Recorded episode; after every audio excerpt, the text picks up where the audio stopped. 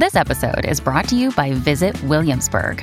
In Williamsburg, Virginia, there's never too much of a good thing. Whether you're a foodie, a golfer, a history buff, a shopaholic, an outdoor enthusiast, or a thrill seeker, you'll find what you came for here and more. So ask yourself, what is it you want? Discover Williamsburg and plan your trip at visitwilliamsburg.com. Hey, it's Ryan Reynolds, and I'm here with Keith, co star of my upcoming film, If, only in theaters, May 17th. Do you want to tell people the big news? All right, I'll do it. Sign up now and you'll get unlimited for $15 a month in six months of Paramount Plus Essential Plan on us. Mintmobile.com slash switch. Upfront payment of $45 equivalent to $15 per month. Unlimited over 40 gigabytes per month. Face lower speeds. Videos at 480p. Active Mint customers by 531.24 get six months of Paramount Plus Essential Plan. Auto renews after six months. Offer ends May 31st, 2024. Separate Paramount Plus registration required. Terms and conditions apply if rated PG. This episode is brought to you by Shopify. Forget the frustration of picking commerce platforms when you switch your business to Shopify, the global commerce platform that supercharges your selling wherever you sell. With Shopify, you'll harness the same intuitive features, trusted apps, and powerful analytics used by the world's leading brands. Sign up today for your $1 per month trial period at shopify.com slash tech, all lowercase. That's shopify.com slash tech. Welcome to the New Books Network. Empires are supposed to be a thing of the past, but very big countries with global reach are becoming more entrenched. By 2050, almost 40% of the world's population will live in just four polities India, China, the US, and the EU. So, in what respects are these imperial entities, and is there a future? For small states, well, Alasdair Roberts has written uh, Superstates, Empires of the 21st Century. Welcome to you. Oh, hi. It's a pleasure to talk with you. And you're basically saying that the, the age of empires has given away to, to sort of an age of superstates. That's right. So if we look at India, for example, by 2050, it will have a population of 1.7 billion people, which is uh, unprecedented in human history. That's four times the size of the British Empire at its peak. And unlike polities in the past of that scale, unlike, unlike empires of the past, it's it's going to have a population that's mainly urbanized, that's literate, that's mobile. It's going to have a population that percolates a great more. And and the, the, the question that sort of motivated me to think about this book was how do you govern polities at this scale and, and what is it like to live in them? And the, and the argument in the book is essentially that these these four polities are sort of blends of modern states and age-old empires. They carry both the burdens or liabilities of empires of the past, but also the burdens of post World War II modern states. Yeah, I mean, you say one issue is what it's like to live in them. I mean, another must be how durable they are, because empires are not durable, right? Exactly, exactly. If you if you look at the actually uh, oddly burgeoning literature on empires, one of the principal themes, and this has been true, of course, for many centuries, one of the themes is that empires are transient, empires rise and fall. Uh, scholars who have attempted to quantify the lifespan of empires usually say that the average uh, lifespan is about 120 or 130 years, with a great deal of variation. But the but the theme in the literature on empires is uh, basically fragility, that these things are ephemeral or, or transient creatures. Yeah, well, let, us go through what you could describe as a sort of a, a, a, a, timeline of progress, starting with empires. So empires, you just said fragile because they're big. They've what? They've got poor communications. They get invaded. Why are they fragile? My sort of uh, take on governance is that all states are wrestle with the sort of the predicament of figuring out how you create a governing structure that is going to work given the hazards that you face. And the hazards could relate to hazards of internal um, dissension or external evasion or problems of dealing with economic shifts or problems in demographic change, migration, disease, and so on. There's a, a bundle of hazards that all countries, all governments have to deal with. But the, the thing about empires in the past and superstates today is that the range of hazards is magnified just because of the sheer scale and diversity of these polities. Yeah, but when you when you move it forward to superstates, what do they actually have in common? I mean, uh, uh, they're big, but apart from that, Well, I would argue that they've got uh, what they have in common is scale, uh, geographic scale, population. Uh, th- these four polities are qualitatively distinct than average states. There's about 193 odd states in the world today. The average state is looks something like Portugal or New Zealand or Denmark in terms of scale.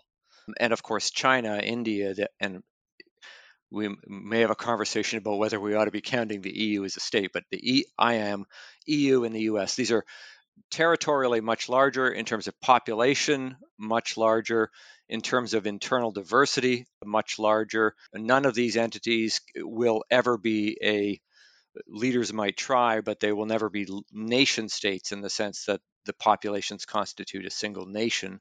And then you, you, we could move forward and say economic complexity too, the the the range and uh, volume of economic transactions within a, a country. Uh, and then simply because of scale, you know, you're looking at more issues about internal dissension. You're looking at more ways in which enemies or rivals outside the country's border could come at you. So, a range of vulnerabilities that are magnitude just by scale and complexity. Well, yeah, but when when you say they can't be nation states, I mean, the U.S. is a nation state, isn't it? There is an aspiration for it to be a nation state.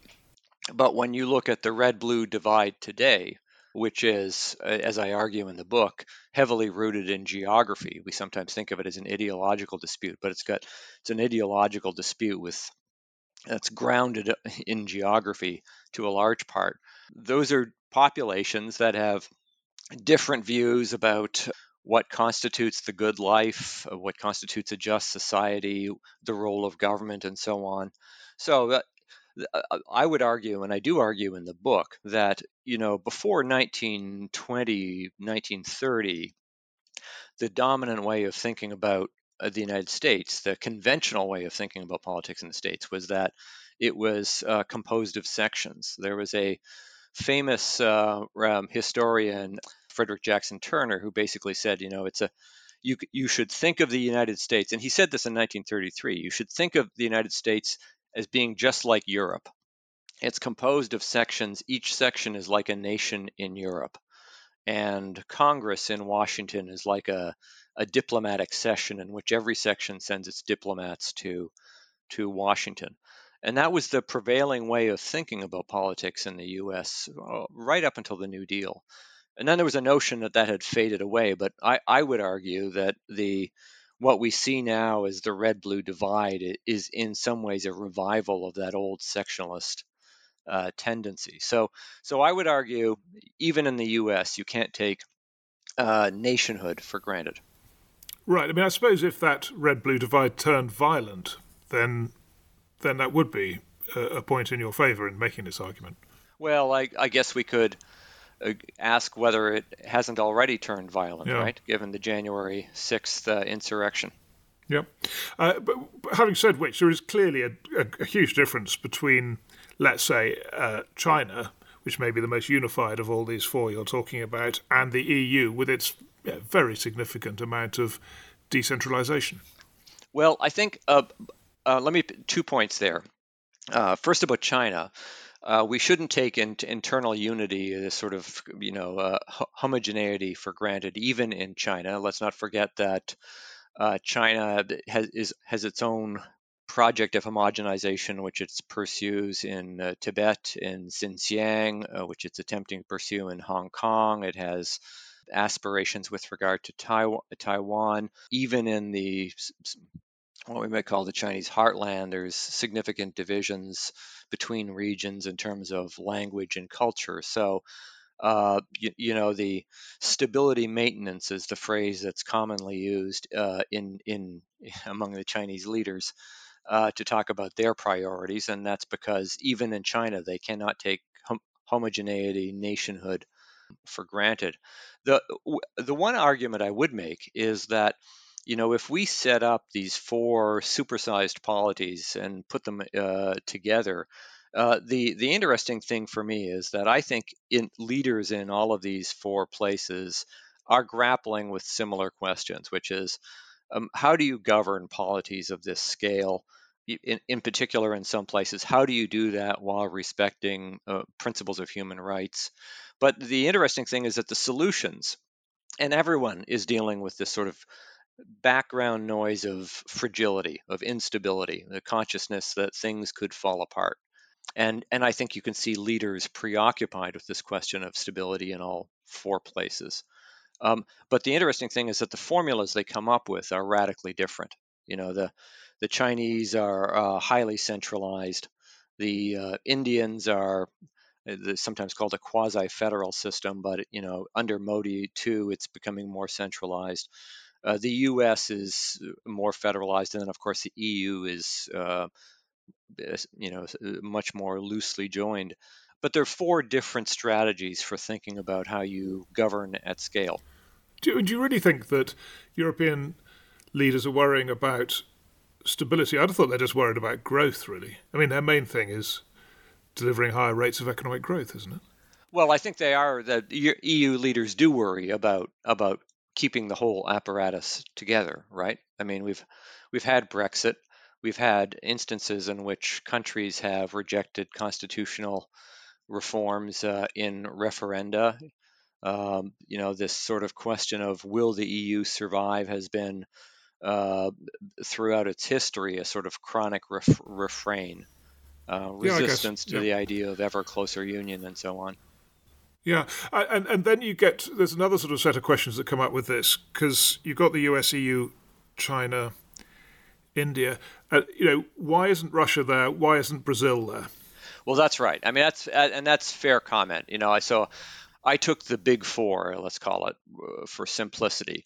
One could say, well, let's go uh, one level down. You would see another set of countries that are, you know, kind of close rivals. There's other very large, diverse countries uh, Brazil, Nigeria, uh, uh, Indonesia, and so on. So there's about a set of a, a few countries sort of in a second tier and one might argue that they deal with similar problems. Um, I would argue that you know it's it's interesting to focus on the big four because that's where the these questions of dealing with scale and complexity are, are most pronounced.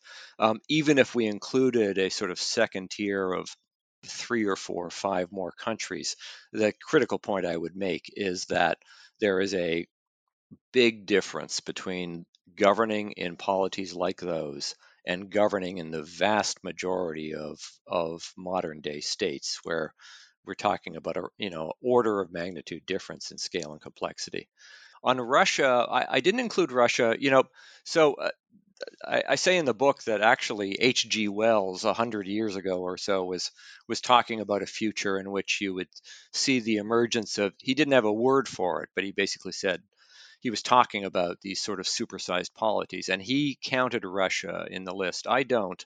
Granted, it has territorial scale. Um, it's got population diversity, not as much as the Soviet Union had.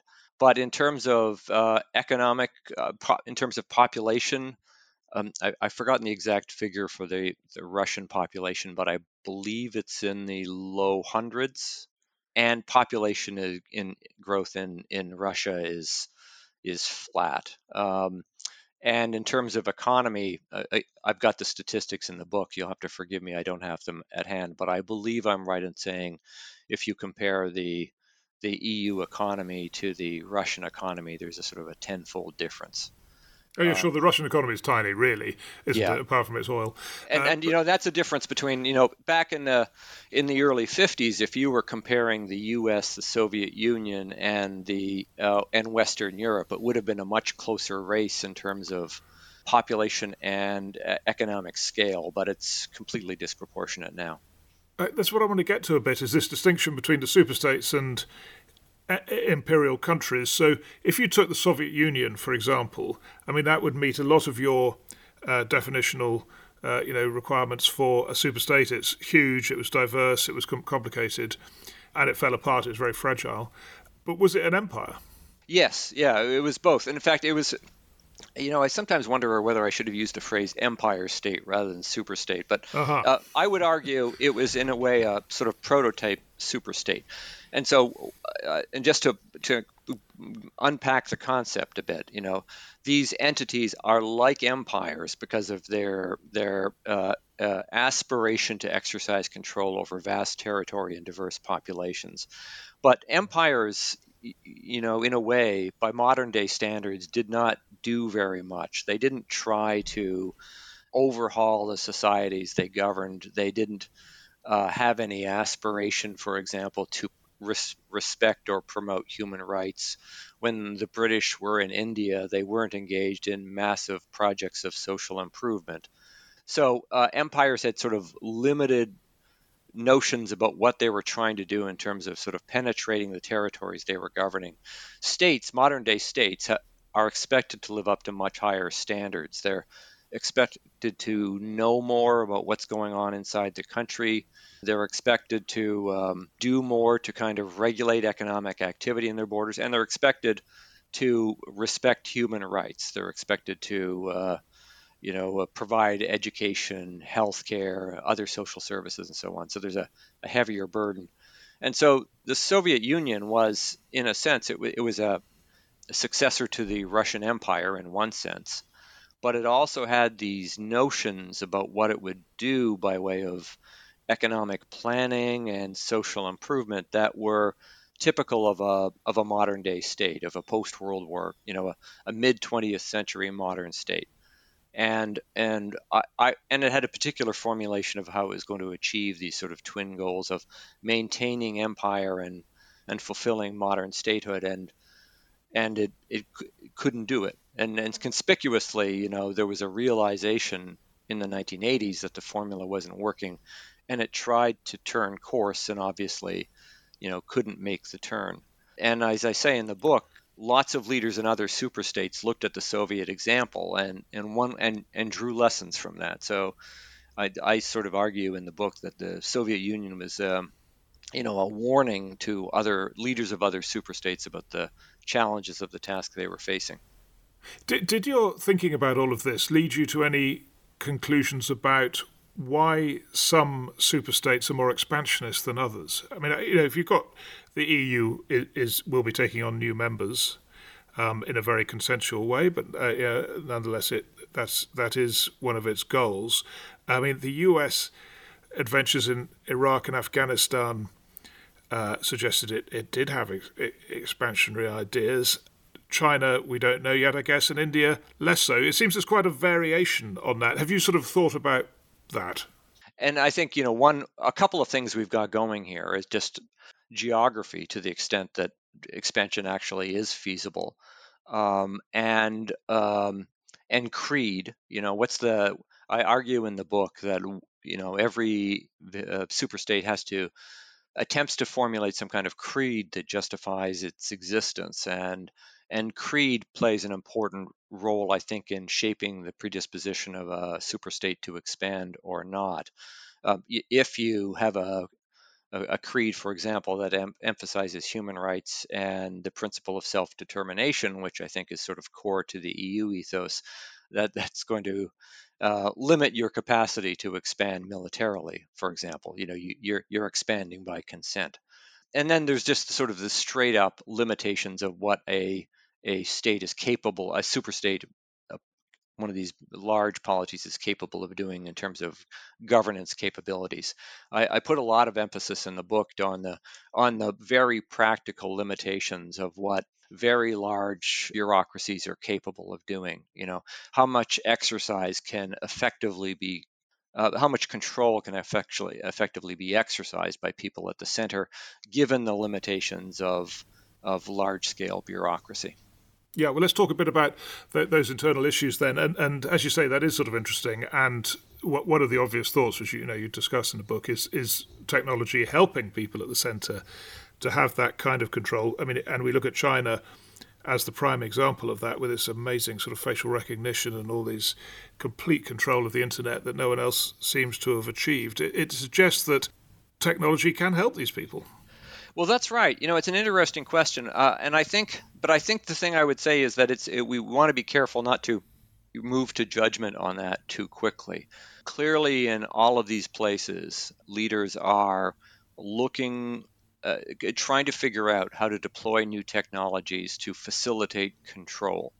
And uh, it is true that modern day leaders have much more advanced um, systems of surveillance and communication and control than you know uh, uh, leaders and empires did. So let's concede that point. But the flip side is that the population has access to technologies uh, as well. Imperial leaders were dealing mainly with populations that were overwhelmingly rural, illiterate, immobile, and lacking access to information and communication technology. So that made their governance job of governance considerably easier compared to the leader of a modern day state. In India, you've got uh, a billion cell phones out there. So the population itself is capable of communicating, mobilizing, organizing protests and social movements very rapidly. So the capacity of the population, it's more fluid, and it has an enhanced capacity to mobilize against the state if it were, if it wanted to. How do you reflect then on the, the Chinese example? It's funny, I was just talking to some Chinese students about the reality of their social media activity. And yeah, the key thing is none of it's anonymous. Although a few of them do have VPNs, meaning they can access foreign news, there is very, very little they can do within the country to communicate with anyone that is not monitored I mean, actively monitored. I mean, you know, it occurs to me that the Chinese may be the only ones who've got the government governance capacity to do this. Uh, and yeah, you can't imagine an Indian government getting it together to to do it. But the, the, the, technically, the, Chinese have shown, shown you can do it, and it must must uh, contribute to, towards their durability. Well, you know, just parenthetically, you know, the, as an aside, you know, the Indians are uh, attempting to use technology for to enhance control uh, as well. You know, the attempt to develop sort of a, a, central database of who's a citizen and who's not. The attempt to improve service delivery by electronic means. Uh, the technique of using internet blackouts in Kashmir and uh, I believe uh, Mizoram recently you know so the indians are everybody's in the game. You know in the in, in the united states after 9-11 of course this was a big emphasis as well. Um, in china the, uh, let's concede that you know there there the chinese government uh, has especially over the last 20 years ramped up its attempts to um, monitor the activity of its citizenry, to to use uh, new technologies to control behavior. They've got a, a, system, I believe, if I recall correctly, it's called the social credit system that they're attempting to roll out that sort of incentivizes state-friendly behavior. And we should be alarmed by the the tendency there. You know, the the, the notion that we might have a sort of technology-powered authoritarian model that becomes durable is something we should worry about. But but the other thing I think we want to flag is that this puts running this kind of apparatus puts intense pressure on the Chinese bureaucracy.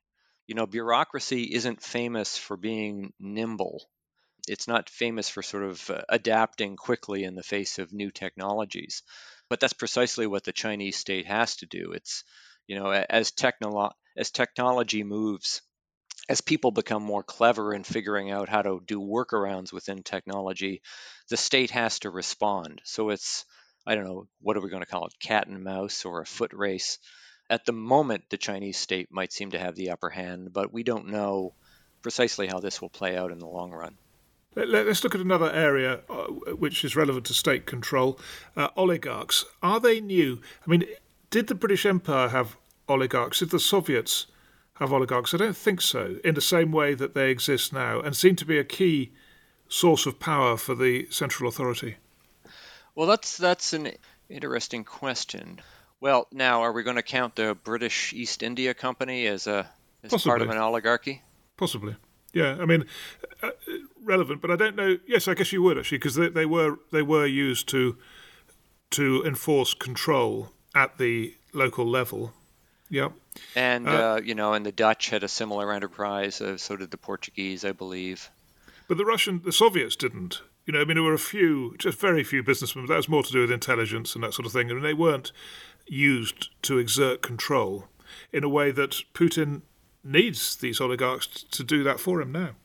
But you know, an interesting question would be, and I do, I, I, I concede I didn't uh, pursue it in the book, but um, you know, one of the complaints against the Modi government in in India is this its close connection with very powerful business houses, and there's an extraordinary level of economic inequality um, in India in uh, today after liberalization, and and uh, one might make the argument that part of his governing strategy is essentially maintaining close relationships with these powerful uh, business houses, these you know so-called titans of industry, um, and uh, you, you, could look at the American model and say de facto that uh, uh, you know corporate uh, the, the, same sort of relationship goes on effectively between uh, the state and, and major corporations. And and you could pursue the question of whether this is part of a an attempt to you know maintain some degree. I suppose in the american case you could look at the relationship between uh, uh, washington between financial regulators and the and the major banks for example and and you know and then basically say okay is this uh, one of the ways in which washington or delhi uh, attempts to kind of maintain some kind of handle over an extraordinarily big economy yeah, but again, I mean, I'm just wondering about it because Europe probably doesn't have that to the same degree. I guess they may have some corporations that are pan-European, but not really. And and uh, so again, it raises a question. Yeah, there are quite significant differences between the superstates, even though, as you're pointing out, they have things in common. They do have things that are different. Yeah, well, I, I would. Uh, so let me agree and disagree with you. I, I, I think what might be interesting, and, and this is not my area of specialization, would be to look at the the the the details of policymaking in Brussels and the forms of consultation, and ask whether, in fact, large business houses in Europe have privileged access to the policy process, whether they become the sort of default people who are consulted on the formulation of regulations and so on and mm-hmm. whether they in fact have their own forms of influence in Brussels that would be comparable to the influence of major business houses in Delhi or major you know banks and other corporations in Washington. So uh, that's the point at which I might push back and say there might be it, it, it the details of it might might differ, but the substance of the relationship might prove to be the same. Yes, I mean I think you're right about that. there's a lot of lobbying in um, in Brussels, and it, that does happen. But I, I so uh, well maybe none of these uh, oligarchs in in the U.S. and Europe have the same function as maybe they do in Russia of actually being like the East India Company and, and sort of transmitting power down through the system to the local level. Where, whereas, you know, I think maybe some of the Indian business houses, you know, they are useful politically to control populations. But I think you know that the, the, area where I'd agree with you is that all of these places are different. I, you know, I, I w- basically the argument I make is that leaders face at base a certain set of uh, similar problems. These problems of governing at scale and diversity, um, but they make different calculations about how they're going to move forward. I mean, putting aside this superstates book and other books I've written, one of my major themes is that governance is an is an extraordinarily challenging task because you're faced with leaders are faced with complex circumstances and an extraordinarily high level of uncertainty. You know, uncertainty about about the world they're facing, uh, the world they're likely to face, and and uncertainty about what will happen if they choose one path or another. And so you're constantly making decisions under uncertainty and and one result is that you get an immense amount of variation. And among superstates you've got leaders making the different calculations about the best way of moving forward of of maintaining the entity and keeping it together and and achieving their particular aspirations whether it's prosperity or promotion of a particular notion of a just society. But they they end up with a variety of formulas. So and and part of that might be different calculations about how closely you have to ally with with you know so-called oligarchs with the with the with the, the concentrated uh, the most powerful businesses in your in your territory. And another issue you raise, which is very interesting, is you know, the dynastic dynastic tendencies of some of these superstates. Well, that's right, and of course, this was a chronic problem of You know, one of the I basically say in the book that I what I try to do is is say the governance formula in in in any particular empire or superstate has three aspects that we might be interested in. One is the structure of leadership, the the one the second is the the structure of control and intensity and control and the third is creed and i won't belabor all of those points but certainly in empires one of the difficulties was um, a dynastic tendency. You know, the leadership was very often inherited, and that had huge problems because uh, uh, you know you you couldn't be sure of the quality of the of the leader who who might succeed, and and you had these problems of kind of um, uh, turmoil over succession and so on. One of the the frailties I think of any large polity is over concentration. That is, you attempt to you you become too ambitious in terms of trying to exert control in your territory and you concentrate authority too much and then you put tremendous pressure on the center and you run into potential difficulties of of overload uh, you put more pressure on Delhi or Brussels or Washington or Beijing than uh, leaders are capable of handling. They may not be up to it. They may not have the administrative apparatus to support intelligent decision making. They may simply be overwhelmed by events. And then that's, I think, one of the main reasons that you, you get into these problems of imperial or superstate collapse. Right. Well, that's very interesting because there's lots of commentary at the moment, isn't there, about Xi in China being too autocratic and too much power in his hands. You know, so, despite all the technical control he's got, you, there's a vulnerability there.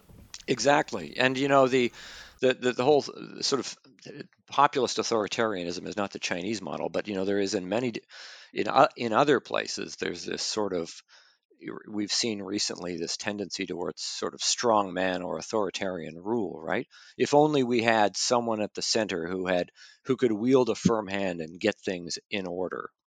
And and that tendency shows up in many places not just china but the predicament, especially in very large complex polities, is that there are real limits on what the center is capable of handling competently. And this is a question of what kind of personnel are selected at the center, and it's a, a straight up question of administration. You know, I'm a professor of public administration. That's where my orientation is. So when I when I look at these things, I ask myself, like, well, exactly how is this apparatus supposed to work? And you can very easily see decision making getting clogged at the center because too much is is being pushed through uh, the analytic capacity. It's is it's like having a computer that doesn't have the processing power to place all, to resolve all the demands that are being put on it. In terms of creed, you know, you, you talk about control. We talked about that leadership. In terms of creed, you uh, know, you, you made the comment that the British Empire was hardly there for the benefit of the, the, the imperial subjects, which no one's going to disagree with. But the, at the time, there was talk of the civilizing mission, wasn't there? And in, in, in, Iraq, I saw exactly the same thing. Actually, I was covered the war there, and the Americans coming in were talking about democracy and bringing democracy to the heathens and so on, in exactly the same way as the British Empire had. And those ideas seem to be less powerful nationalism. You know, if you're an effective superstate uh, leader, you'd probably prefer, in this day and age, go for nationalism rather than the civilizing mission, wouldn't you? Well, I think you know the every creed. Uh, one of my my general themes, you know, I mentioned these three dimensions that that that leaders are sort of thinking about when they're trying to figure out how are they're going to structure and justify their state. You know, I mentioned how do we organize central control? Is it going to be um, tightly held? Uh, is power going to be tightly held at the top or more loosely held? You know, what degree of control are we going to try to exercise over society? Are we going to try to regulate the economy and society tightly, or are we going to be fairly loose and tolerant about social and economic behavior? And then there's this element of creed. What's our story? Um, and these three elements are obviously um, connected, but the but every choice you make is is filled it is uh, uh, has dilemmas associated with it. You know if you follow the authoritarian model in your leadership you uh, are vulnerable to the problem of overload at the center. Um, if you uh, take a, a, a, policy of very tight control over your population in one dimension or another, you put tremendous pressure on your bureaucracy and you run into problems of bureaucratism. You also raise the possibility of public pushback against your authority. You know, uh, the reaction in the West to vaccine mandates is a is a recent example of that sort of problem. And then creed too is a problem too. You know, the, you've got to have some story that justifies what you're doing. That that story is going to shape what your state will do. But you can run into difficulties if you take your creed, you know, extraordinarily seriously. If you if you become too evangelical about the notion of, of promoting democracy, you run into trouble, as the United States has done.